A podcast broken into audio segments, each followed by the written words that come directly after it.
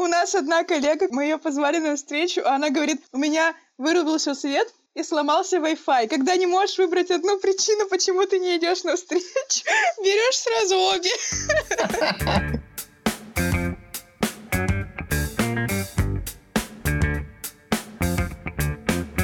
Привет! Это подкаст «Варенье из шишек» о том, как мы и наши герои набивали свои шишки. Мы работаем в IT-компании «Контур», и шишек у нас достаточно. Меня зовут Юля Позднякова. А я Саня Миханошина. И сегодня мы поговорим о том, как мы уже, сколько, больше двух месяцев работаем на удаленке, а также о тех инструментах бизнеса, с помощью которых можно связаться с сотрудниками и узнать, все ли у них хорошо. Ну что, начнем с новостей? Начнем.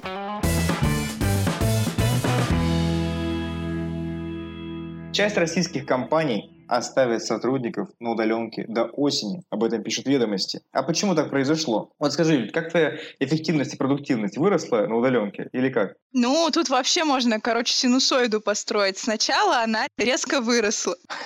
Потом я выгорела, и, конечно же, она резко упала. Прикинь, сколько всего за два месяца. Потом я сходила в отпуск, вернулась, и теперь она где-то где-то посередине моя производительность, вот. Посередине это как обычно, типа она у тебя как в офисе, да? Чуть-чуть поменьше, чем когда в офисе. Да, у меня точно такая же история. Сначала выросло все резко, как будто солнце врубили на Урале, и выросли арбузы, дыни без теплиц. А после этого долбанули морозы.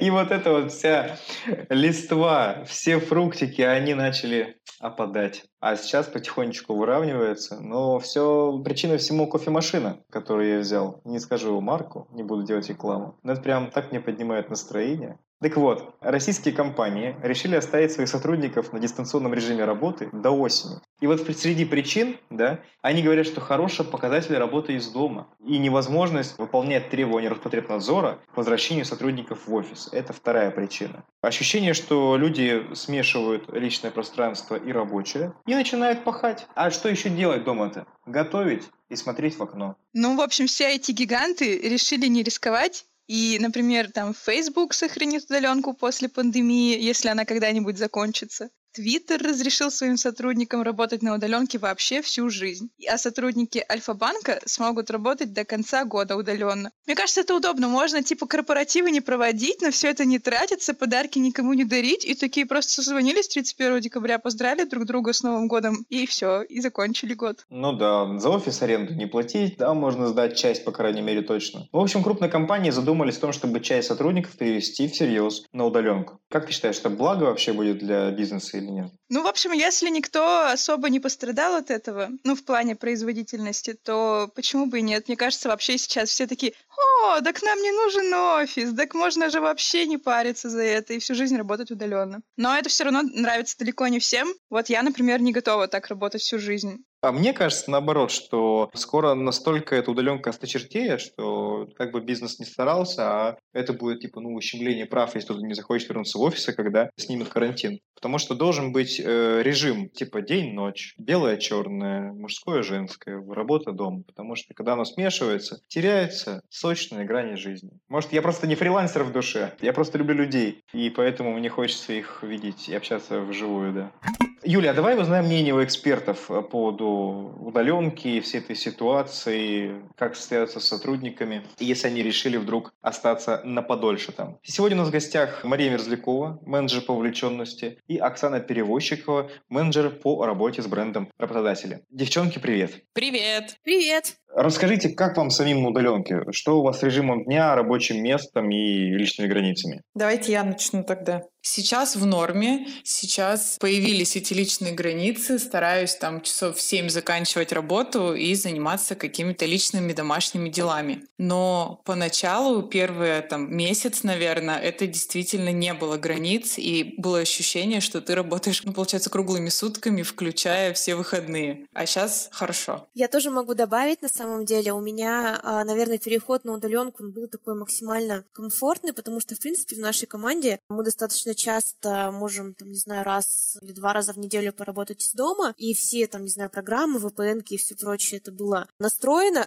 и поэтому действительно без какого-либо ущерба ты можешь э, работать из дома. И у меня даже специально было, скажем так, организованное рабочее место заранее, потому что я понимаю, что там, не знаю, мне некомфортно сидеть на диване, мне неудобно сидеть, там, не знаю, с ноутбуком на коленках, поэтому я изначально, когда мы планировали ремонт, понимала, что мне нужен какой-то стол, где я буду, знаете, как уголок школьника, за который садишься, делаешь уроки. Вот то же самое, что у меня было. Поэтому, когда мы постоянно перешли на удаленку, мне было достаточно комфортно, потому что я, в принципе, уже работала так. А что касается графика, то, наверное, тоже не было каких-то особых таких напрягов. Единственное, что я помню, когда мы запускали проект «Горячая линия», и это была такая очень-очень жаркая пора, когда были очень жесткие сроки запуска, мне сознательно пришлось, да, там пойти, я действительно работала и там до 8, до 9 вечера. А так, в основном, после этой вот такой горячки уже у меня все устаканилось, и, например, там мой муж перестал ходить вокруг меня и говорить, а когда меня жена вернется с работы? Когда у меня жена вернется с работы? А ты возвращалась? Сколько ехать было до дома? Мое возвращение с работы было это выключить компьютер и все, и сказать, да, я готова. Повезло, Оксан, тебе, что у тебя было рабочее место. Мне его пришлось готовить в течение месяца, покупать себе стул, потому что к концу там первой недели я поняла, что на диване это уже не вариант, уже прям капец. Ну да, мне тоже на самом деле было сложно со стулом, потому что тот стул, который у меня был, он ну, как бы не предназначен на то, что ты будешь там реально пять дней в неделю сидеть э, за этим угу, на нем там да. По 8 часов в день. Поэтому, когда открылся летний сезон, у меня кабинет переехал на балкон, вот, и там уже на креслах-мешках было более так удобно сидеть. Иногда приходится менять места дислокации. Два часа тут, два часа там. Это да. Маша, Оксан, у нас по-любому у всех остались э, рабочие созвоны, ну, там, не знаю, еженедельные планерки и все такое. То есть какая-то коммуникация у команд есть. А нужно ли что-то дополнительно делать вот сейчас на удаленке или этих рабочих встреч нам достаточно? Ты знаешь, я могу тебе вот что рассказать. Когда мы только перешли на удаленку, мне прилетела такая задачка, как сделать какую-то статью для руководителей на тему, как работать э, со своими сотрудниками на удаленке. И я, когда начала там встречаться и обсуждать вопрос, э, ну, там, снимать фактуру, я поняла, что, наверное, тяжелее всего и очень важно это не потерять контакт с новичком, с тем сотрудником, который сейчас только пришел в контур, и, возможно, он даже ни одного дня и не отработал в офисе, или там его сразу же пересадили на удаленку. И вот, наверное, таким сотрудникам в первую очередь руководителям нужно и команде проявлять к ним особое внимание, постоянно созваниваться, возможно, какие-то контрольные точки, ну, не контрольные точки, а, наверное, просто в течение дня даже. Не то не просто там с утра и вечером созвон, да, а еще вот днем обсудить, типа, как у тебя дела, нужна ли тебе помощь, собрать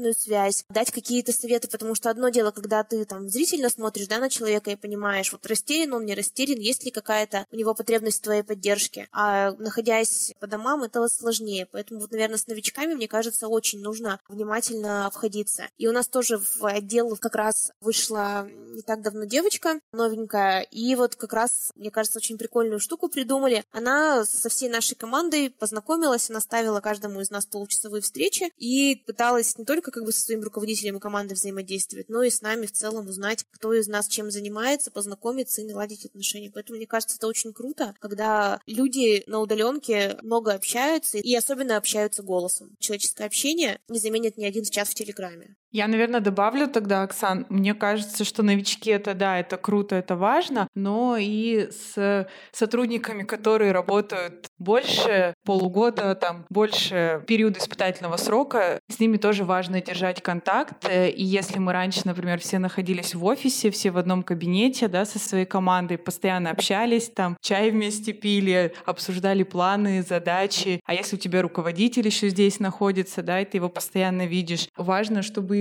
и, и на удаленке оставались эти коммуникации, а то и чтобы их было больше, чтобы сотрудники чувствовали, что они по-прежнему находятся в команде, у нас по-прежнему общие задачи и так далее, да, и даже какое-то неформальное общение. Там я знаю, что некоторые команды, например, у них по вечерам они играют в мозгобойни, собираются за чашкой чая, чтобы вот это неформальное общение, оно обязательно сохранялось. Ну да, и я еще, наверное, вот сейчас тоже добавлю, у меня какая мысль появилась. Что когда человек работает на удаленке, он дома вот один на один, исходя из нашей там сейчас неспокойной ситуации, ну, особенно неспокойной она была там в апреле, да, когда было непонятно что и как, люди начинают загоняться, люди начинают переживать, и если руководителю или там команде с ними вовремя не поговорить, не поддержать какой-то вопрос, если люди не зададут, это может действительно как-то сказаться и на производительности, и люди там могут чего-нибудь себе лишнего напридумывать, поэтому, конечно, поддержка этого контакта на удаленке это прям очень важная штука.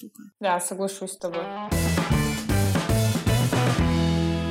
А тогда с помощью каких инструментов удается поддерживать такую связь? Можешь, Маша, сказать про наши пульс-опросы? Да, в нашей компании есть инструмент, это пульс-опросы, собственно, такие короткие опросы вовлеченности, которые мы задаем сотрудникам для того, чтобы узнать, как они себя чувствуют, какое у них настроение, да, какие у них есть боли, переживания. И, в принципе, в любой компании это можно организовать простыми методами. Например, в Google Доке создать анкету, в которой запустить парочку вопросов, как твое настроение, достаточно ли тебе коммуникации на удаленке, ну, вообще как ты себя чувствуешь на удаленке, насколько тебе комфортно, и таким образом собрать всю информацию, да, и предоставить окно людям для того, чтобы они смогли высказаться, поделиться мнением, потому что, ну, вот как Оксана уже сказала, что люди начинают загоняться на удаленке, а особенно, например, если ты живешь один, то кому рассказать, как у тебя дела, как ты себя чувствуешь, вот это хороший инструмент, да, для того, чтобы это сотруднику сделать. Расскажите, какая польза в пульс-опросах для самого сотрудника? Вот он их проходит, проходит каждую неделю. Может быть, с ним разговаривают, а может быть, нет. И для руководителей, и для всей компании в целом, что дают пульс-опросики. А здесь, конечно, важно, чтобы руководители смотрели то, что пишут сотрудники. Ну, иначе, ну, для чего это все? А руководители могут подчерпнуть большую информацию оттуда. Например, какие сейчас проблемы у сотрудника есть. Условно, если вышло распоряжение, да, например, в компании о том, что через две недели выходим в компанию работать, снова в офис и возвращаемся, короткий опросик запускаете о том, что сотрудники думают об этом, какие у них есть мысли на этот счет, переживания.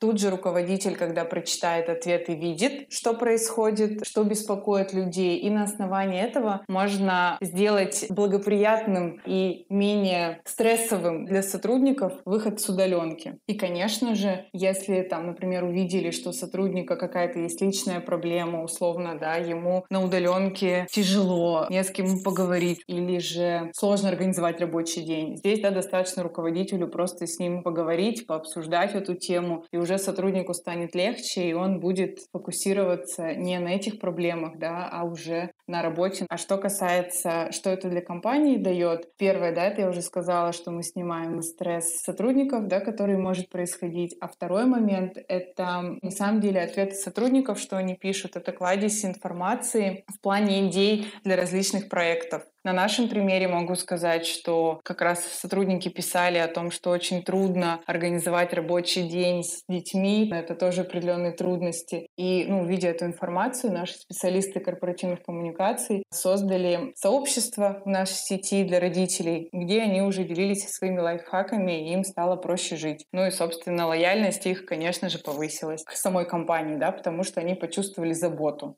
Маш, а как вот быть, если не все руководители, допустим, ну, они получают эти результаты опросов, да, и либо времени находят, либо у них желания нет общаться с сотрудниками. Получается, что пульс-опросы проходят, а эффекта своего не дают. Ну, у нас, во-первых, есть еще и чары, да, и, собственно, в других компаниях там руководители есть наверняка специалисты, которые эти функции выполняют. Они смотрят ответы тоже, видят, что сотрудник написал, и могут также с ними поговорить, выяснить, а что беспокоит, да, и как-то снять это напряжение. Мы стараемся сделать так, чтобы все-таки наши руководители читали ответы и на практике видим, что ну, это работает.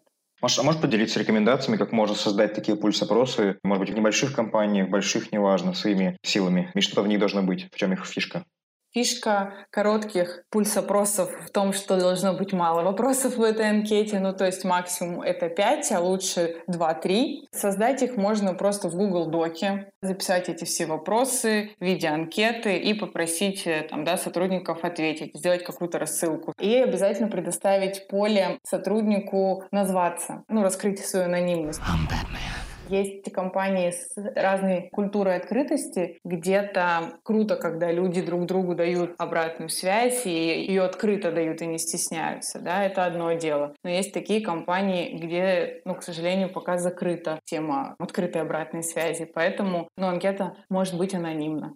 От чего зависит частота таких опросов? Первое — это про внешнюю ситуацию, про изменения, которые происходят внутри компании. Если они частые, да, в зависимости от этого меняется частота анкет этих. Мы в самом начале, когда еще только запускали в пандемию пульс-опросы, мы их делали еженедельно. Сейчас мы перешли на раз в две недели, потому что сыграл еще второй фактор — это эмоциональный фон комментариев. Если раньше было больше тревожных комментариев, не понимали, что нас ждет и так далее из-за вируса, да, который гуляет, то сейчас уже мы видим, что сотрудники адаптировались, и уже этих комментариев меньше. Поэтому, короче, важно за этим следить, что пишут сотрудники, и уже исходя из этого менять частоту вопросов. А вы еще немного начинали рассказывать про горячую линию. Можете рассказать подробнее, что это за инструмент, кому он нужен и что он дает? Давайте, наверное, вопрос на этот я отвечу. Начну, по крайней мере. Может, Маша потом меня дополнит. Ну, в общем, горячая линия — это еще один канал коммуникации с сотрудниками, который должен помочь, если что-то идет не так, сотрудникам на удаленке, помочь это понять и решить эту ситуацию. То есть, условно, человек может обратиться на горячую линию, написать сообщение или позвонить, если у него случились какие-то сложности на удаленке, там, не знаю, нужен совет, или, возможно, не удается как-то договориться с руководителем, о чем-то не удается, скажем так, найти взаимопонимание. Такое тоже иногда бывает. Когда у человека, например, какие-то свои сложности, трудности, ну, например, дети, с которыми трудно в одной квартире ужиться и работать эффективно, и чем-то их занимать. Возможно, что это такой случай, когда сотрудник, например, ну, понимает, что его руководитель сверхзанят, и ему хочется получить какой-то совет, рекомендацию, ну, как бы от третьего лица, да. Вот, поэтому в таких случаях как раз-таки помогает горячая линия, и люди э, по нашей практике, да, вот контуровской, мы поняли, что они больше предпочитают писать, но эти проблемы лучше решать как раз-таки, когда HR потом перезванивает, и в разговоре уже человек делится своими какими-то мыслями, и так получается, скажем так, эффективнее, и люди действительно не благодарят, что их услышали, что им помогли, что им дали какие-то советы, которых, может быть, раньше они там не видели решения той или иной ситуации таким образом, потому что со стороны, возможно, виднее. Когда мы запустили, у нас, получается, так синхронно случилось, что мы открыли горячую линию, и у нас случилась там, очередная волна вот этого вот регулярного пульс-опроса. Мы поняли, что, например, те люди, которые пишут, ну вот, например, в пульс-опросе, что вот там мне грустно, ставят какую-нибудь оценку э, не очень хорошую, связанную со своим настроением, потом как раз-таки с помощью горячей линии они продолжают делиться своими переживаниями, и нам удается это более оперативно, скажем так, отловить, помочь и успокоить успокоить человека. И самое главное, что мы действительно гарантируем конфиденциальность, и люди нам э, доверяют, они звонят, пишут и готовы раскрываться. Оксана, как проще всего реализовать горячую линию в любой компании? На самом деле, наверное, самый простой способ, ну, это если брать письменную коммуникацию, ну, просто нужно зарегистрировать какой-то новый почтовый ящик на корпоративном домене, посадить туда HR, который действительно в курсе всех процессов, которые происходят внутри компании, чтобы он понимал, возможно, какие-то новости, да, если в компании происходит, чтобы он тоже мог ответить на эти вопросы. И чтобы этот человек в случае чего мог поговорить с руководителем какого-то отдела или подразделения, узнать ситуацию со второй стороны и как-то помочь в решении. То есть это такой человек, связующее звено, и в то же время он отличный должен быть переговорщик, должен обладать обладать там эмоциональным интеллектом, уметь переживать, знаете, такой, ну, в хорошем понимании, там, психолог, да. А если говорить про телефонную штуку, ну, тут э, тоже, начиная от э, простой возможности пойти, там, не знаю, заказать сим-карту, дать сотовый номер, ну, либо как мы, найти на АТС номер и также подключить удаленно. Ну и здесь еще, наверное, вопрос дежурства на горячей линии. Да, очень на самом деле важно продумать график дежурств, потому что мы, когда открывали горячую линию, мы понимали, что контур большой, что наша компания находится в разных частях страны, Мы решили этот вопрос таким способом, что у нас есть 5 HR, которые дежурят э, на трубке,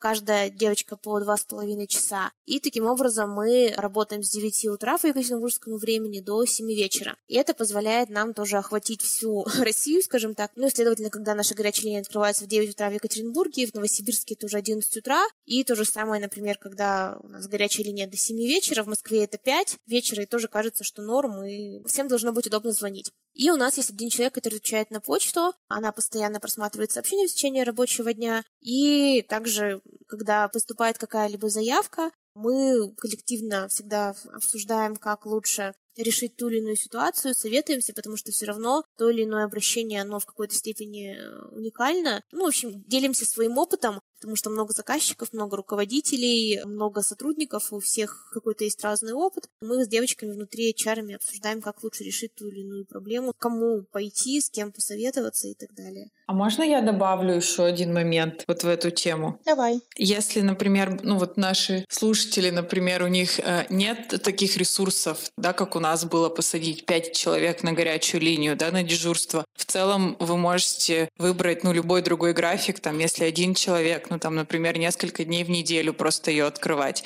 Главное сообщить сотрудникам, как она у вас работает, и в то время, когда она должна работать, быть на связи. Да, или можно, например, запустить, как мы сделали, горячую линию в тестовом периоде. То есть мы дали себе неделю на обкатку, и мы поняли действительно, где у нас больше сообщений приходит в почту или на телефон, удобно ли в какое время, и мы понимали, что вот спустя эту неделю мы сможем какие-то корректировки внести. Наши гипотезы все были верны, нам ничего не пришлось менять, но если вы в вашей компании хотите попробовать, и у вас нет таких больших ресурсов, действительно попробуйте запустить, там, не знаю, на 3 часа в день этот телефон горячей линии, и посмотрите, какая у вас будет обратная связь от людей. А можете по одной шишке рассказать? У нас варенье из шишек, и поэтому какие вы шишки набили на своих инструментах, можете ли поделиться?